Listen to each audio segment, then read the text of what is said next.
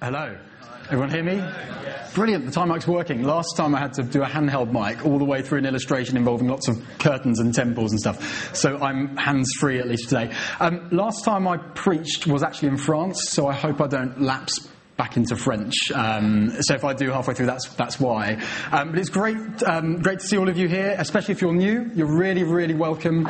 Um, we absolutely love having new people coming to visit and to find out what what we're about and to find out what, um, who Jesus is and what He's done for us.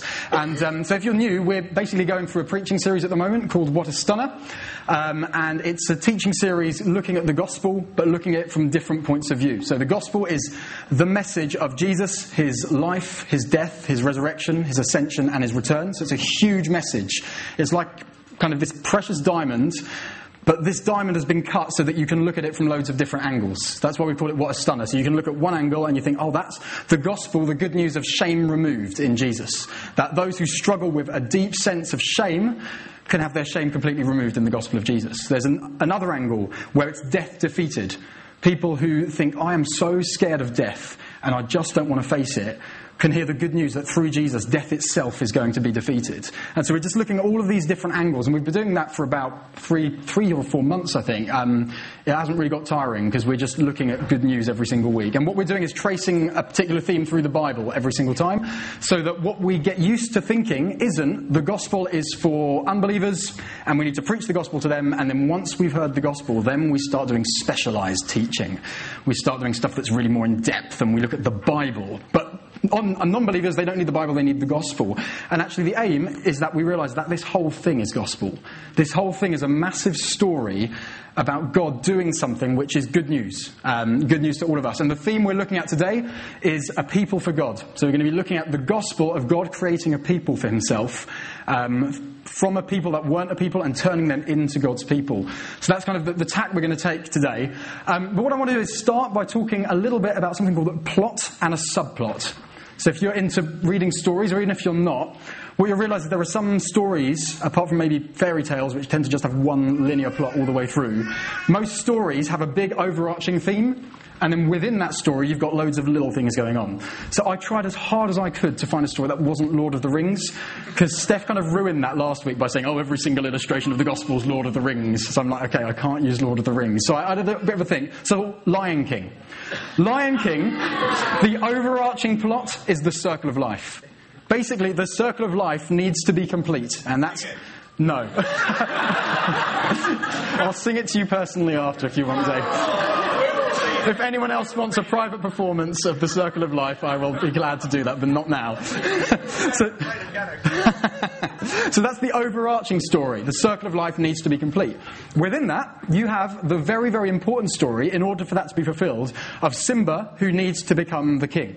Okay? So the main plot is Circle of Life, but in order for that to happen, Simba needs to become king. Otherwise, the circle of life will not happen. Scar ends up getting Pride Rock, and the circle becomes a semicircle of life. And we don't want that. We want the full circle. Okay, maybe another example Narnia.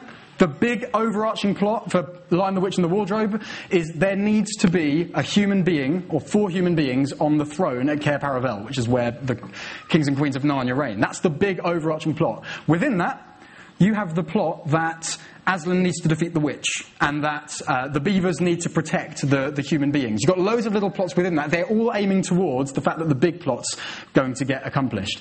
And the same is true with the Bible. The same is true with the, the story of Christianity, the story of God's people. The same is true. You've got an overarching plot, and then within that, you've got all of these different facets of the gospel, which are the kind of subplots within that, who, which have to happen in order for the main plot to, to work. And the big plot is basically that God wants to fill the earth with his glory. He basically wants everywhere in the world to be absolutely filled with his presence so that people look around and say, wow, God is amazing. That's the overarching plot. And if we don't understand that, what we end up doing is making Christianity and the Bible very individualistic. And we think the main plot of the story is Jesus loves me and wants a relationship with me. And that's it. And actually, the overarching plot is about God. It's about God's wanting his glory, his fame, his honor to be completely filling the whole world. Okay, it says in, in, in Habakkuk 2.14, book in the Old Testament, it says, The earth will be filled with the knowledge of the glory of the Lord as the waters cover the seas. Ever notice that the waters kind of cover the whole of the seas? That's the, that's the point he's making. The whole of the earth is going to be filled with God's glory. Isaiah 11 says the world will be filled with the knowledge of the Lord. So that's the overarching plot. But within that, there are subplots. And one of the subplots is that God is choosing a people for himself through whom his glory is going to fill the earth. And that's what we're going to trace through today. So we're going to start all the way at the beginning, at creation. So, as those of you who know your Bibles a little bit will know, there is an incredible poem at the beginning of the Bible called Genesis 1. Well, we call it Genesis 1. They didn't call it that at the time. But called Genesis 1, which is an incredible poem about God creating everything. And basically, God creates the whole earth, He creates the cosmos, the universe, everything. He creates. Um, birds, and I say this every single time birds and bees and animals, and why I say that I still don't know. But he creates all of the animals, he creates all of the plants, he creates these incredible mountain ranges, things that reflect his glory. I think you look at the Himalayas, you look at the Alps in France, you think that reflects the glory of God. But God said, actually, something's missing. Something is missing in order for my glory to fill the earth. It's not enough for the 9,000 meter high Everest to cry out, God is glorious. I want a creature who is actually going to reflect me in a much deeper way. And so he creates human beings. He says, I want a people for myself who are going to be able to display what I'm like in a much more tangible, in a much deeper way than even the mountains and the stars can do.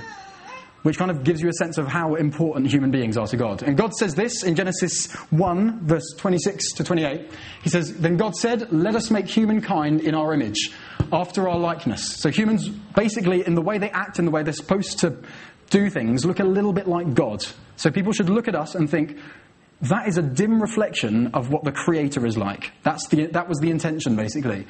Let them have dominion over the fish of the sea, over the birds of the heaven, over the livestock, and over all the earth, and over every creeping thing that creeps on the earth. Can we have the next one up, please? Uh, nope. Ah, there we go. So God created humankind in his own image. In the image of God, he created them. Male and female, he created them. And God blessed them. We heard about that last week. And God said to them, Be fruitful and multiply and fill the earth and subdue it and have dominion over the fish of the sea and over the birds of the heavens and over every living thing that moves on the earth. In other words, he creates human beings, male and female, and says, Have lots of babies and fill the whole earth. Because the, when you do that, that's going to reflect my glory. Because everywhere you go in the world, there will be people that look like God not that they are God, they look like Him. And so people will say, wow, the God who rules over this creation must be incredible. That's God's design. That's the overarching plot. And within that, there's a small plot. God creates humans in order to achieve that. Now, as you will know if you've been following this series or been a Christian or been around Christians for a while, or even just looked at the world, that is, does not seem to be what happened. It doesn't seem that humans have filled the world and everyone's going around saying, wow, God's amazing. Look at all of these people who are acting so morally and so uprightly. If anything, you turn on. We've, we've got a TV again uh, recently. I hadn't had one for years. I just watched BBC iPlayer. We've got the TV license again. And you turn the news on at night, and there are times where I think, I don't actually want to watch this because it just depresses me. But what it does is it shows you there's, there's something that's gone terribly, terribly wrong. And what went wrong is humans said, instead of being your people, we want to be our own people.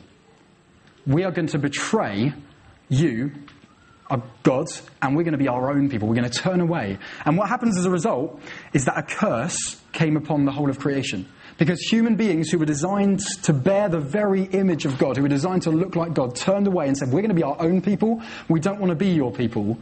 A curse came upon creation, which isn't just God being nasty, it says something about how important human beings are, that when they turn away from their, their mission, when they turn away from what they were designed to do, a curse comes on creation itself. Which kind of gives you a, a sense of just how significant we are within this big picture as human beings. So that's what happens. And then for the next, so this is what happens in Genesis 3. For the next basically eight or nine chapters, all the way through Genesis 11, we get the story of what the world is like when God doesn't have a people for himself. And it is not pretty. It really isn't. You can read through Genesis 4 all the way to 11, and there's murder, there's death, there's judgment, there's betrayal, there's a gigantic flood, there's pride. And the person who wrote that text is screaming out, Look what the world looks like when God doesn't have a people for himself. Look what it looks like when humans say, We don't want to be your people.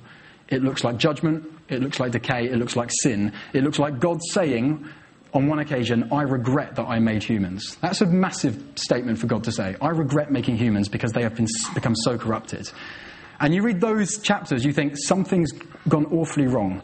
But what happens is in Genesis chapter 12, God appears to a man called Abraham. Can I have Abraham, please? Dave Mance, where are you? There you go. This is Abraham. Abraham is a pagan worshipper from a, a, place called Ur, which is kind of in modern day Iraq. Um, so we'll put you around about here. And God appears to Abraham and he says, I'm going to bless you, which is what we heard about last week. In other words, I'm going to make you really fruitful. I'm going to make your life really good. And I'm going to multiply your offspring. I'm going to give you lots and lots of children. And they're going to have lots and lots of children. And you're going to become a massive nation. And in you, all of the nations are going to be blessed. So in other words, I'm going to bless you and the result is that you're going to bless others. So God chooses a people and says, through this people, all of the nations, all of the stuff that went wrong when humans said, I'm, I'm turning away from God, is going to be undone. Now, the idea of this is that Abraham and his children should not just be blessed, but be a blessing for others. So if they're not, it's a little bit like um, my old flatmate Alex Morton has become a doctor recently, which is great, and he was really excited because he bought a new stethoscope just before he finished, um, just before he finished his study. He hadn't, he hadn't, actually got his results yet, so he was kind of like, I think I've passed, but I'll buy a new stethoscope and engrave Dr. Morton on it. Um, luckily he passed, because um, otherwise it would have been a bit of a nasty stethoscope. Um, but imagine that Dr. Morton decides, I love my stethoscope. I love being a doctor. It's a real blessing. I'm so glad I studied to be a doctor. But I'm just going to stay at home and look at my stethoscope. Isn't it beautiful? Isn't the, oh, the way they engraved Dr. Morton in there just reminds me of, of me, of all people, actually, and, and sits at home and doesn't do anything with it. That's what it would be like if God's people say, We're blessed, but we don't want to be a blessing. It's like a doctor sitting at home with a stethoscope saying, I love this, I love the blessing of being a doctor. But the aim of a doctor, obviously, it comes with its benefits, not least the pay. And then they bless others by helping people to not be ill or to saving people's lives. It's a massive blessing. And that's the, that's the design that's given to God's people. I'm going to bless you so that through you, through you, Abraham, all of the nations are going to be blessed. And what we'll find out is that throughout the story of God's people in the Old Testament, we find out that more often than not, God's people end up being like the doctor who sits on his bed with a stethoscope saying, Oh, I love this, than the doctor who's actually in A&E helping people to get better. So we're just going to, what I'm going to do for the next 10, 15 minutes is basically just tell the story of God's people through the Old Testament. Think that's a nice, easy thing to listen to, and we're going to get people up the front involved. Um, and what I want to do is that we get to the end of the story of God's people in the Old Testament, and then when we get to Jesus and us, that we read passages that we probably read really often, and we read them afresh and we say, oh my goodness, God had promised that thousands of years before, and that's actually happened. And that's the, that's, that's the aim. That's what I get out of, out of understanding and studying the story of the Bible. I read stuff in the New Testament now, and I think, you promised that thousands of years ago, God, and you've kept your promise. And that's the aim, really, today. Whilst we tell the story, that you would understand the story of God's people, how they failed, but then you would understand how the whole thing com- climaxes in Jesus and that we get to be included as a part of that. So basically, Abraham, well, he ends up having children and they have children. So we have Abraham and then Isaac and then Jacob. And then Jacob has 12 sons. They become the 12 tribes of Israel. Remember that number. I've asked over the last few sermons I've done people to remember mathematical things. It was a cube last time. Now remember the number 12, please. Okay, so I also need all of the other people I asked to be part of God's people to come and join Abraham here because he is becoming a, a, big nation and he's having lots and lots of children and they're all kind of joining with him. Obviously, Abraham is now dead because he didn't quite live that long. But you can be part of God's people still, Abraham. Have we got a few more? Good, yeah, that'll do. Okay, so God had also said to Abraham, I'm going to I'm gonna take you and give you a land which is kind of modern day Palestine. So we will say it's around about here. Okay, so you guys can all come and move into your land.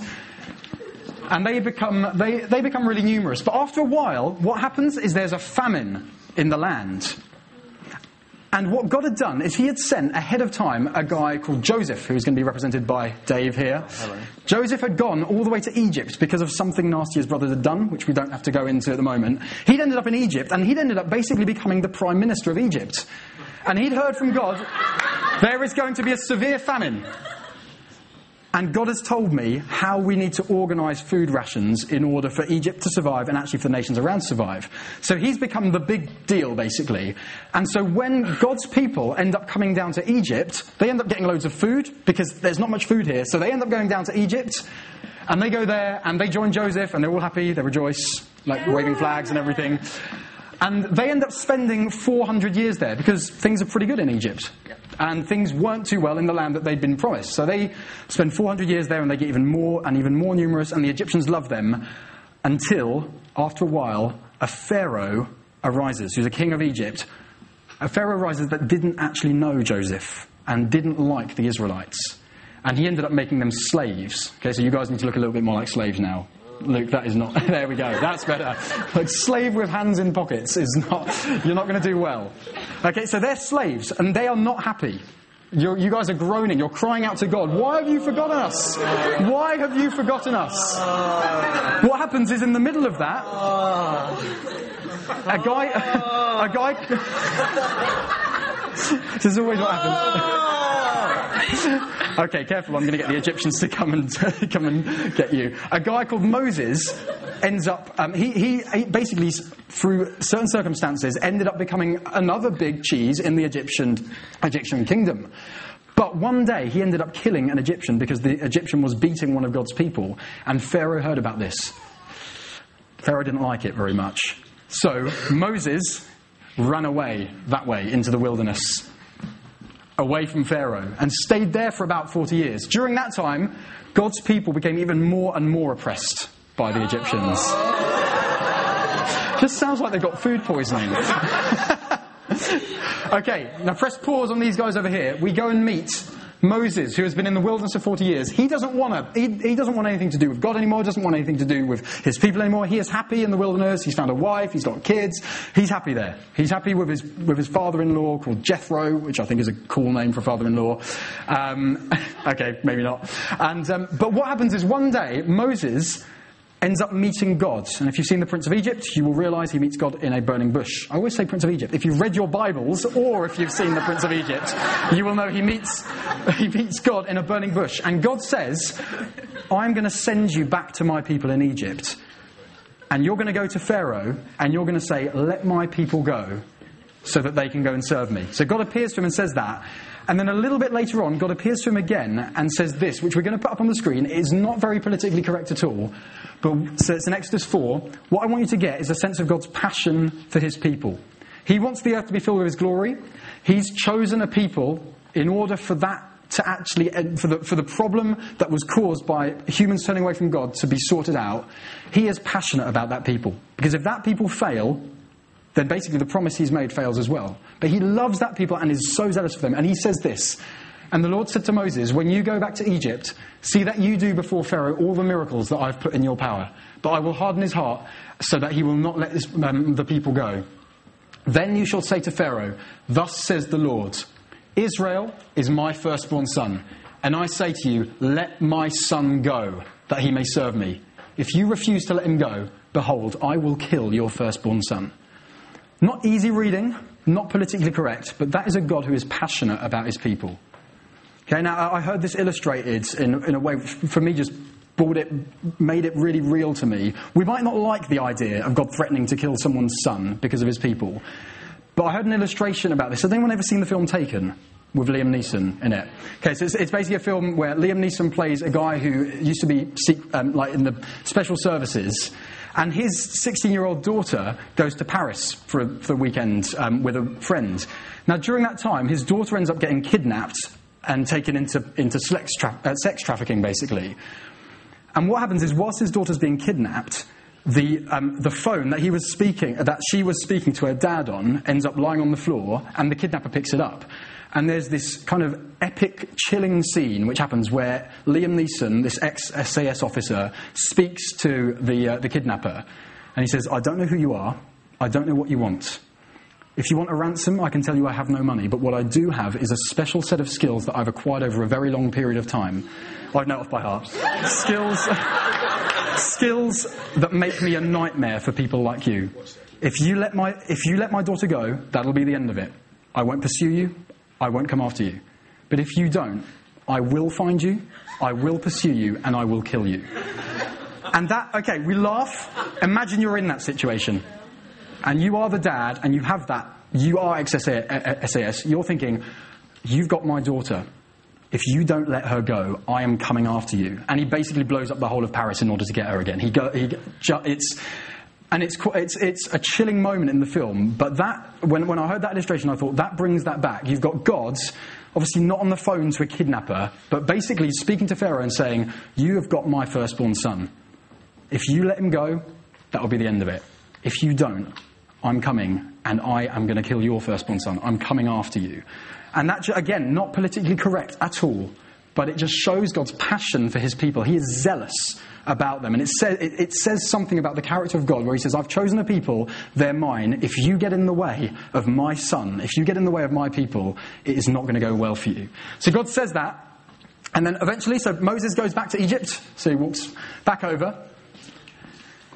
And then God tells him to tell the people this in Exodus 6. So there are a few things in the Old Testament that we're going to read out today that I want you to remember. So the first one is number 12.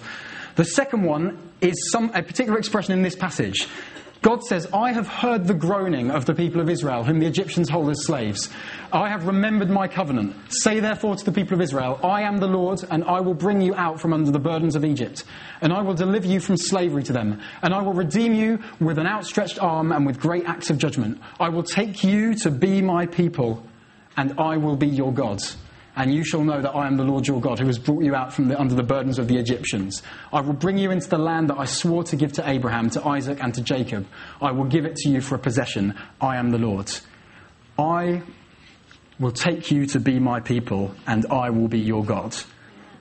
We've probably read that hundreds of times. Think about the significance of that. The creator of the universe says to have a look at a map. If you can, at some point, just go onto Google Images and type ancient Near East. You'll get a big map of the area which looks like the same as now. Try and find Israel on it. It's a tiny little speck in the midst of massive other empires. And God says to this tiny little nation, I will take you to be my people, and I'm going to be your God. That's what God does with us. With us. He takes people who are, in a sense, insignificant in the midst of a massive world, and He says, I'm going to take you, you're going to be my people, and I'm going to be your God. And we see that all the way through the scriptures, and we're going to see that how that climaxes in Jesus. But I want you to remember that. I will be your God, you will be my people. Okay? We can, we can remember a few expressions today. Okay? Then what, then what happens is Moses goes to Pharaoh, says, Let my people go. Pharaoh says, No. Then, after quite a while, which involves um, various plagues involving blood, frogs, gnats, locusts, uh, boils, hail, darkness, um, plague, loads of various things, after which every time Moses says, Let my people go, and Pharaoh says, No, eventually, God ends up killing every single firstborn son in Egypt. He said, If you don't let my people go, I'm going to kill your firstborn son. And eventually he does and eventually Pharaoh ends up letting them go. So these guys are now happy. They are free to leave Egypt. Yes. And then they go through the Red Sea. You guys know the story. They go through the Red Sea. The Egyptians try and, try and follow after them. And God opens up the Red Sea in front of them. Israel pass through.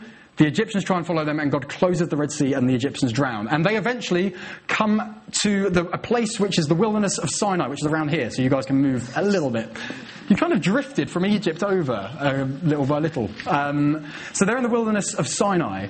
And what happens there is that God appears to them on a mountain called Sinai and says, Here are all of my commands to you. But before he does that, he speaks to, he speaks to Moses and says this in Exodus 19 you yourselves, well, he speaks to all of the people through Moses, have seen what I did to the Egyptians, how I bore you on eagle's wings and brought you to myself. Now, therefore, if you will obey my voice and keep my covenant, you shall be my treasured possession among all the peoples, for all the earth is mine, and you shall be to me a kingdom of priests and a holy nation. These are the words that you shall speak to the people of Israel. You shall be to me a treasured possession. And then, final thing, there are three things you need to remember. Number 12, I will be your God, you will be my people, and you shall be to me a kingdom of priests and a holy nation. Okay, anyone know what a priest does? Any suggestions? What does a priest do? Yeah? Priest offers sacrifices, yeah, kind of on a maybe larger scale. What does priest do? Sorry? Excellent. A priest intercedes. In other words, a priest is kind of the intermediary between God and the people. And God's saying, You're going to be, to me, a kingdom. Could we have the passage back up again, please? Cheers. Um, you're going to be, to me, a kingdom of priests. In other words, you are a special people and you're, in, in a sense, you're going to be the intermediary between me and the other nations. So the other nations look at you and they see this is what God's people should be like. This is what it means to follow God. Oh my goodness, the God they follow must be incredible because they are so moral, they are so upright, they are so committed to justice. This God must be incredible. Does that remind you of anything? Beginning of creation. God creates humans in his image and says, as you spread and obey me, everyone's going to see and think that the God who created these people is amazing. God's doing it again, but with a people. He says, You're going to be my new humanity. You're going to be the people that other nations will look at and say, Wow, God must be with them and God must be incredible. And what happens is that God's people don't tend to be much of a nation of priests. They don't tend to be much of a holy nation. They end up rebelling, they end up grumbling. There's lots of grumbling going on at the moment. Lots and lots and lots. You read numbers, it's like, has anyone ever seen One Foot in the Grave? Victor Meldrew, I don't believe it, just gets really grumpy all the time. That's kind of the experience of reading the book of Numbers. They're wandering around in the wilderness going, oh, oh, Egypt was so much better. Oh, we wish we were back there. And you just think, seriously, you wish you were back in slavery? But that's what God's people do for the whole time. And as a result, God punishes them and says, You guys aren't actually going to go back into the promised land. It's going to be the next generation. And you're going to wander around for 40 years. So I want to see a bit of wandering going around. So they just wander around for 40 years.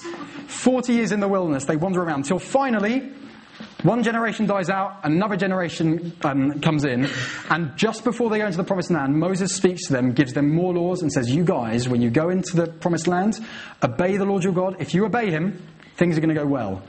If you don't obey his law, things will not go well. You will be cursed, like we saw last week, that list of blessings and curses. And so he gives them a, the law that they need to keep.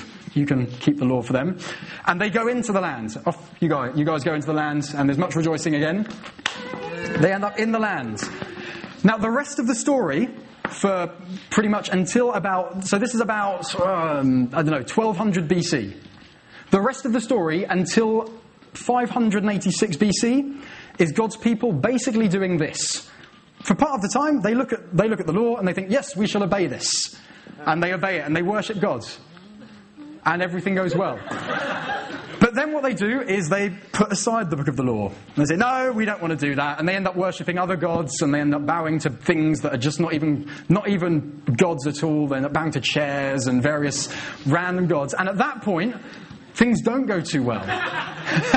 and there's this ongoing cycle where God's people go away and come back and go away and come back. And what happens after a while is God says, Oh my goodness, you guys are terrible. I'm going to split you in half for a start. So about, uh, he, he splits them in half and these guys go, up, go south. And these guys go north. You guys are is, these guys become Israel. These guys become Judah. These guys up here, there is not one good king that comes out of them. They're just idolatrous for the whole time. So you guys need to pretend to be idolatrous. Idolatry for the whole time, bowing to other gods. They don't end up going back to the Jerusalem temple to worship God, which is what he said. And so eventually, in 722 BC, God says, That is enough. Is the king of Assyria here? and God brings the king of Assyria round, and he ends up getting. and he ends up. And the king of Assyria basically ends up wiping them out, pretty much and taking them away. And these guys, we never hear of them again. The northern tribes of Israel, we never hear of them again. Okay, now into the south. The southerners, sorry, that sounded very much kind of like British thing. The, the guys in the south, the Ju- Judah, they ended up sometimes picking up the book of the law and saying, ah, we should obey this, because things tend to go pretty well when we obey this. Ah. We should obey this. Sometimes things seem to well when we do And a lot of the time they don't. They put it away and they again give into idolatry. And they pick it up again and start obeying. And it's kind of like this up and down of good kings, bad kings, until eventually they throw the book of the law away completely. And at that point, the king of Babylon, who looks oddly like the king of Assyria, comes around and in 586 BC comes and exiles these guys. Gets rid of them. So you guys need to go to Babylon with him.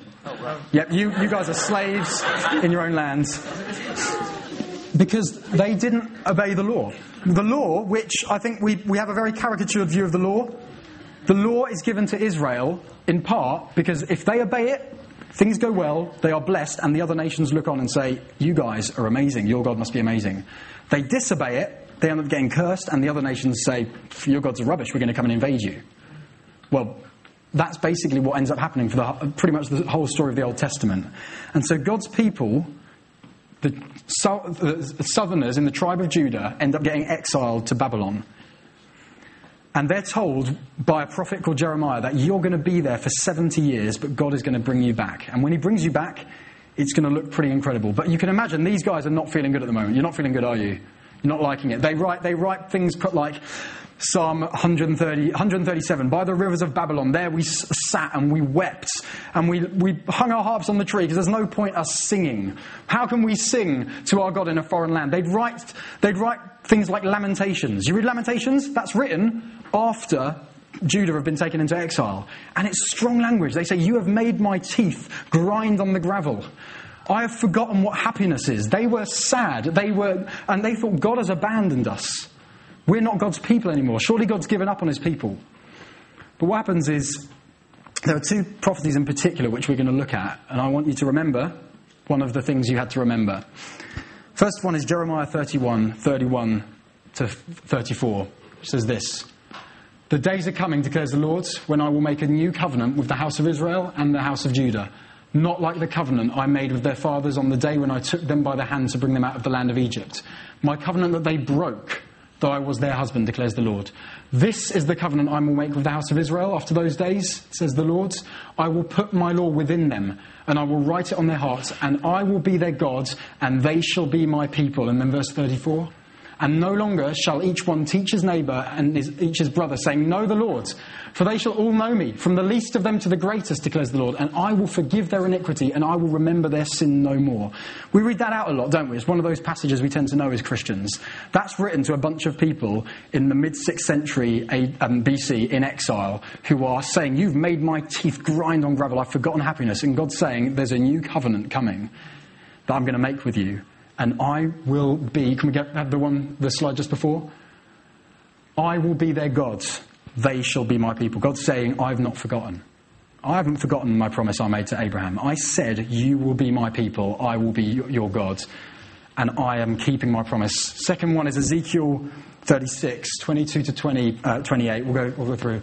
The, and this again is happening when these guys are in Babylon. Therefore, say to the house of Israel, Thus says the Lord God, It is not for your sake, O house of Israel, that I'm about to act, but for the sake of my holy name. Remember again? Big picture subplot. Big picture, for the sake of my holy name, which you have profaned, profaned above the, uh, among the nations to which you came. And I will vindicate the holiness of my great name, which has been profaned among the nations, and which you have profaned among them. And the nations will know that I am the Lord, declares the Lord God, when through you I vindicate my holiness before their eyes. Through you, I'm going to show who I am. I'm going to show that I'm God. That's God's original design for the whole, the whole of Scripture. I will take you from the nations. I'm going to take you back and gather you from all the countries and bring you into your own land. Next, next slide. I will sprinkle clean water on you, and you shall be clean from all your uncleanliness. From all your idols I will cleanse you. I will give you a new heart and a new spirit I will put within you. I will remove the heart of stone from your flesh and give you a heart of flesh. And I will put my spirit within you and cause you to walk in my statutes and be careful to obey my rules. You shall dwell in the land I gave to your fathers, and you shall be my people, and I will be your God. I've not forgotten. I have not forgotten. You may be the most rebellious, stubborn people in the world, but I have not forgotten my promise. I have not forgotten what I said to Abraham that through your offspring all the nations will be blessed. I've not forgotten. And so, what I'm going to do is I'm going to bring you back. And when I do that, I'm going to change your heart itself. You guys weren't able to obey the law beforehand because you were so stubborn, so stiff necked. I am going to change your heart itself so that you can obey my laws. And all of the nations will look on and say, wow, God is with these people.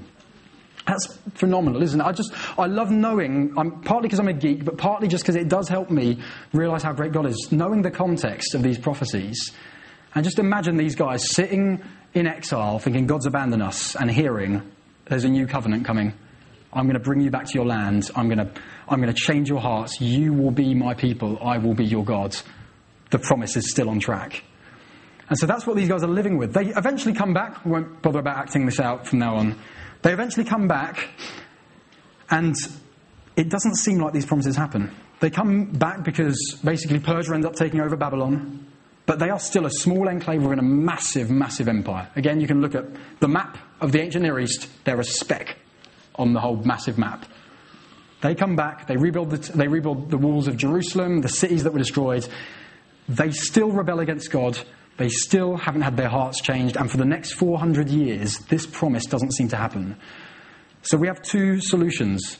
Either it's going to happen, or God has failed and has been faith, uh, unfaithful to his promises. What we find out is God remains faithful to his promises. And in about 30 AD, there is a guy called Jesus, Jesus, son of Joseph, who ends up coming out of the northern parts of Israel called Galilee, preaching the kingdom of God has come. And he gathers huge crowds, and he preaches to them, and he heals the sick, and he casts out demons, and he ends up spending 40 days in the wilderness in preparation for his ministry. 40 days, remember that number? 40 years. Israel failed when they were walking around in the wilderness. Jesus says, I am going to represent and embody my people. Just like a football team, in a sense, can embody a, whole country when they, when they play in a competition and win. Jesus says, I'm going to embody my people. I am Israel's king, and I am going to do what they should have done. I'm going to spend 40 days in the wilderness and be tempted by the devil, and I'm going to succeed. I'm going to cast out demons, proclaim the kingdom of God. I'm going to perfectly obey all of God's commands. I'm going to do all of that. And then what he does is he chooses disciples, and he chooses a particular number of them called apostles. Anyone care to mention how many? Twelve. What does the number 12 remind you of? Twelve tribes of Israel. He's being very intentional. He's saying, through me, there's a new Israel. Through me, there's a new people of God that's going to come about. And, he's, and he basically embodies Israel. He chooses a new people. And then he says to these disciples, he says, I will build my church. I'm going to build my church, and the gates of Hades will not prevail against it. Because in the Old Testament, it seemed like the gates of Babylon, the gates of Persia, the gates of Greece, the gates of Assyria, the gates of Rome, it seems like all of them had prevailed against God people, God's people. Jesus says, I'm going to build my church, and not even the gates of death itself are going to prevail against it. This people are not going to go away. This people are not going to end up getting put into exile. This true Israel are going to, are going to last even beyond death itself. Which is just, you again read that and you think, wow, the gates of Hades will not prevail against it when the gates of Babylon and the gates of Persia seem to have done in the Old Testament. Jesus is saying, the time is now coming when your hearts are going to be cleansed, when the new covenant is being made. All of that stuff that Jeremiah and Ezekiel had talked about is happening as I'm speaking to you. And then what Jesus says is a few puzzling things. In Mark 8, Peter, one of his disciples, ends up saying, You're the Messiah. You're the chosen one of Israel, the one we've been waiting for for all these years. And Jesus says, Yeah, you're right. And immediately afterwards, he says, But we're going to go to Jerusalem now. And the Son of Man, that's me, is going to be handed over to the hands of the Romans. He's going to be flogged and he's going to be crucified. And the disciples are a bit puzzled. Jesus ends up saying stuff like in, in Mark, uh, Mark 10 and John 10 1, uh, John 10 11, he says, I'm the good shepherd. The good shepherd lays down his life for the sheep. Even the Son of Man came not to be served, but to serve and to give his life as a ransom for many. Jesus starts saying in a, in a suddenly, in a dramatic twist, I'm going to lay my life down for my people. You remember Exodus 4? Let my people go. If you don't, I will kill your firstborn son. And Jesus is saying here, let my people go. And if you don't, I will be killed myself. The firstborn son steps in and says, I'm going to lay down my life for my people. And that's exactly what he does on the cross when he dies. Remember a few weeks ago we read out Revelation 5, that incredible dramatic passage about the, the lion and the lamb and the, how the lamb that was slain for the sins of the world won the victory. Now, in that passage, heaven erupts into applause and says, Worthy is the lamb that was slain to receive glory and honor and wisdom and power. For you were slain, and by your blood you have ransomed people from every tribe and every nation and you have made them a kingdom of priests, and they will reign on the earth. Again, remember the language. The whole thing's fitting together. And Jesus rises from the dead, defeating death itself. And he appears to his disciples and he says, All authority in heaven and on earth has been given to me. Therefore, go and make disciples of, of Israel? No, of all nations. The curse that was brought onto Israel has been lifted by Jesus, and now the blessing that was promised to Abraham, like Steph explained last week, can now go to the nations. Where we are here, so just think about this. We are here because a representative of God's people that he chose all those thousands of years back ended up laying down his life to take the curse and ended up being raised from the dead and sent his new restored people out to proclaim the gospel. We wouldn't be here if that wasn't the case. In Ephesians 2, passage Luke read out earlier, Ephesians, Ephesians 2, he read the first 10 verses, that, those verses we love. By grace you've been saved. You were dead in your trespasses and sins, and God made you alive together. There's a second half to Ephesians 2. Actually, Dave and Luke, can you just come out quickly for this? There's a second half to Ephesians 2. Ephesians 2 1 to 10 focuses on you were dead and God made you alive. And now, if Luke, you can stand here, and Dave, you can stand here. God says, Remember, at that time, you Gentiles in the flesh, most of us here would be Gentiles. Not many of us would come from a Jewish background. You called the uncircumcision by what is called the circumcision, which is made in the flesh by hands. Remember that at that time you were separated from Christ, alienated from the commonwealth of Israel, and strangers to the covenants of promise, having no hope and without God in the world. So here, you are going to represent the Gentiles, you're going to represent the Jews. So this guy here, he is God's chosen people. Whereas Luke here, who is not a Jew, has no hope in the world. He is alienated, separated from Christ, complete foreigner to all of the promises that God made. And then Paul says, But now, in Christ Jesus, you who once were far off have been brought near by the blood of Christ. For he himself is our peace, and but the problem is he reaches here and there is a massive wall in the middle. There's a dividing wall between Jew and Gentile and yeah, an invisible wall. He himself is our peace, who has made us both one and has broken down in his flesh the dividing wall of hostility by abolishing the law of commandments expressed in ordinances, so that he might create in himself one new man in the place of the two. So making peace. The wall that separates between God's people and those who weren't has been broken down in Christ. And now these guys get to become one new man, or you could translate this as one new humanity in Christ. God's promises to Abraham have been fulfilled. So we can skip over the next one and go to 1, uh, 1 Peter 3 9 to 10. Luke, Rich read this out at the beginning of the service. He, we, he didn't realize I was actually talking about this. We were laughing about it earlier. But he read this out. You are a chosen race, okay? This is being written, this letter is being written to Gentiles. You are a chosen race, a royal priesthood, a holy nation, a people for his own possession. Does that remind you of anything? What does that remind you of? Exodus. Exodus 19, God says, You, Israel, are a chosen nation, a special people, a royal priesthood, a people for my own possession, and you're going to basically show the nations what, what I'm like. And now, God says, of people who aren't Jews, who've been brought in, you are a chosen race, a royal priesthood, a holy nation, a people for his own possession, that you may proclaim the excellencies of him who called you out of darkness into his marvelous light. Once you were not a people, but now you are God's people. Once you had not received mercy, but now you have received mercy.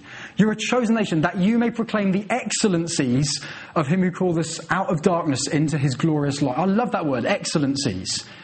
We are a people who are chosen because of what Jesus has done.